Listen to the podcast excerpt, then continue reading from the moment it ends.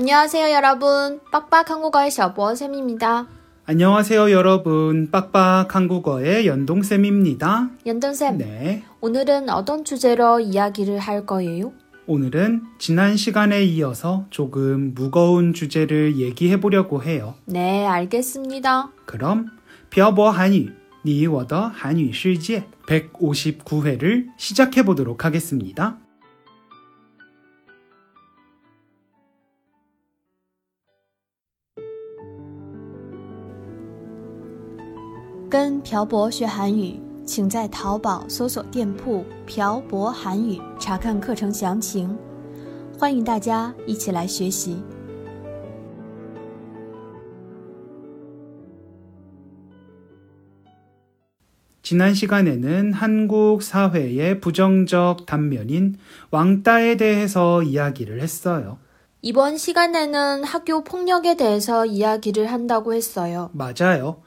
원래 학교 폭력에 대해서 이야기를 하려고 했는데 학교 폭력보다 더 심각한 문제로 대두되고 있는 한국 사회의 부정적 단면 중 하나에 대해서 이야기를 해보려고 합니다. 네, 알겠습니다. 태태 씨, 네, 혹시 저희가 살고 있는 대련에서 청소년이 어린아이를 죽인 사건 기억해요?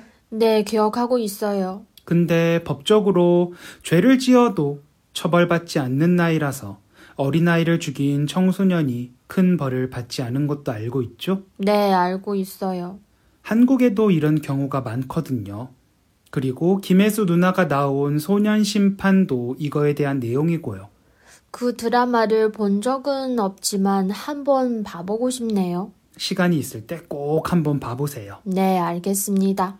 다시 본론으로 돌아와서 이야기를 해볼게요. 네, 이렇게 범죄를 저지른 만 10세에서 만 14세 미만의 청소년들을 촉법 소년이라고 하는데 촉법 소년은 범죄를 저질러도 형사 책임 능력이 없다고 판단해서 형사 처벌 대신 사회봉사를 하거나 다른 위탁시설에 맡겨져서 보호 처분을 받는다고 해요. 말이 너무 어렵네요. 그러니까 쉽게 말해서 만 10세에서 만 14세 미만의 청소년은 범죄를 저지른다고 해도 감옥에 가지 않는다는 거죠. 그렇군요. 법의 취지는 좋지만 이 촉법 소년의 나이 안에 있는 청소년들이 법을 악용해서 나쁜 짓을 하고 다닌다는 거예요. 왜냐하면 자신들은 이런 행동을 해도 법이 자신들을 처벌할 수 없다는 걸 알기 때문이죠. 진짜 세상이 너무 무서워졌어요. 인터넷의 발달로 인해서 청소년들이 정보를 습득할 수 있는 곳이 많아지고 그 정보들 중에서 촉법 소년에 관한 정보도 있으니까요. 인터넷의 폐해 중 하나네요. 네. 게다가 이 촉법 소년 범죄들이 점점 늘어나고 있는 추세예요. 그래서 더 무서운 거죠. 이 촉법 소년에 해당하는 아이들은 자신들이 범죄를 저질러도 형사처분을 받지 않는다는 걸 알기 때문에 비교적 가벼운 범죄에서부터 폭력을 행사하거나 사람을 죽이거나 성범죄와 같은 강력 범죄까지 저지른다고 하니 아이들이 너무 똑똑해졌어요. 범죄율을 줄여야 할 텐데. 사실 한국에서 촉법 소년과 관련된 법은 1960년대에 만들어진 법이에요. 생각보다 오래된 법이네요. 네. 1960년대에 만 14세보다 지금의 만 14세가 지적으로 보나 신체적으로 보나 훨씬 더 향상되었으니 이 촉법소년 연령을 낮추자는 사회적 합의가 이루어지고 있는 과정이에요. 좋은 생각 같아요. 그러면 몇 살까지 낮추는 거예요? 현재 만 14세 미만에서 만 12세 미만으로 낮춘다고 하네요. 두 살이나 어려지는 거군요. 네. 촉법 소년의 연령을 낮추자는 의견은 계속 있어 왔는데 국민적 합의를 이루지 못했었거든요. 근데 이번에 김혜수 누나가 출연한 드라마 덕분에 많은 사람들이 촉법 소년의 심각성에 대해서 알게 된 거죠. 참 신기해요. 뭐가 신기해요? 드라마가 사람들에게 이런 영향도 줄 수 있다는 것이요.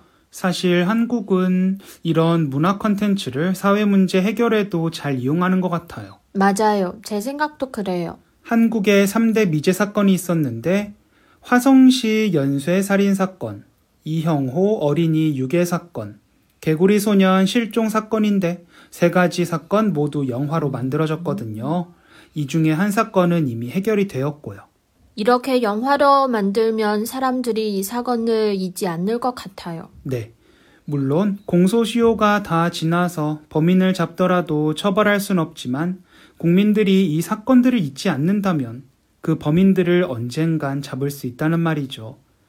하여튼 말이 딴 곳으로 잠깐 샜는데 이 촉법 소년도 하루라도 빨리 국민적 합의가 이루어져서 법적으로 적절한 합의점에 도달했으면 좋겠네요.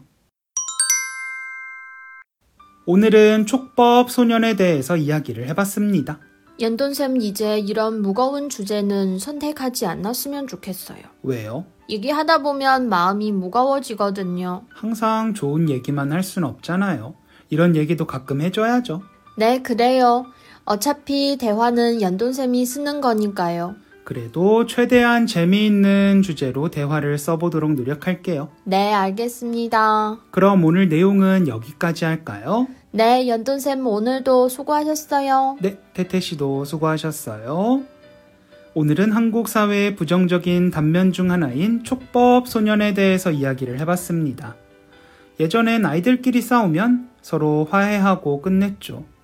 아이들이 물건을 훔치다가 들키면 물건 주인이 아이들에게 이러면 안 된다고 혼내고 끝났습니다. 하지만 요즘은 아이들의 육체와 정신이 모두 성숙해져서 자신들이 처벌을 받지 않는다는 걸 여러 루트를 통해 알게 되고 이걸 악용하는 사례들이 많다고 하네요. 이런 현상들도 아이들만의 잘못이라고 생각하기엔 무리가 있을 것 같습니다. 결국에 아이들은 어른들의 거울이니까요. 이 시대를 사는 어른으로 책임감을 많이 느낍니다.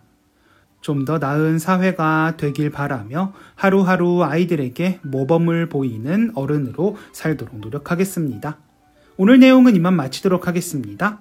지금까지 빡빡 한국어의 셔보쌤과 연동쌤이었습니다. 들어주신 분들 감사합니다. 다음에 봐요. 안녕. 今天的文字版在微信公众号“漂泊韩语”上回复本期标题“少年审判二”获取。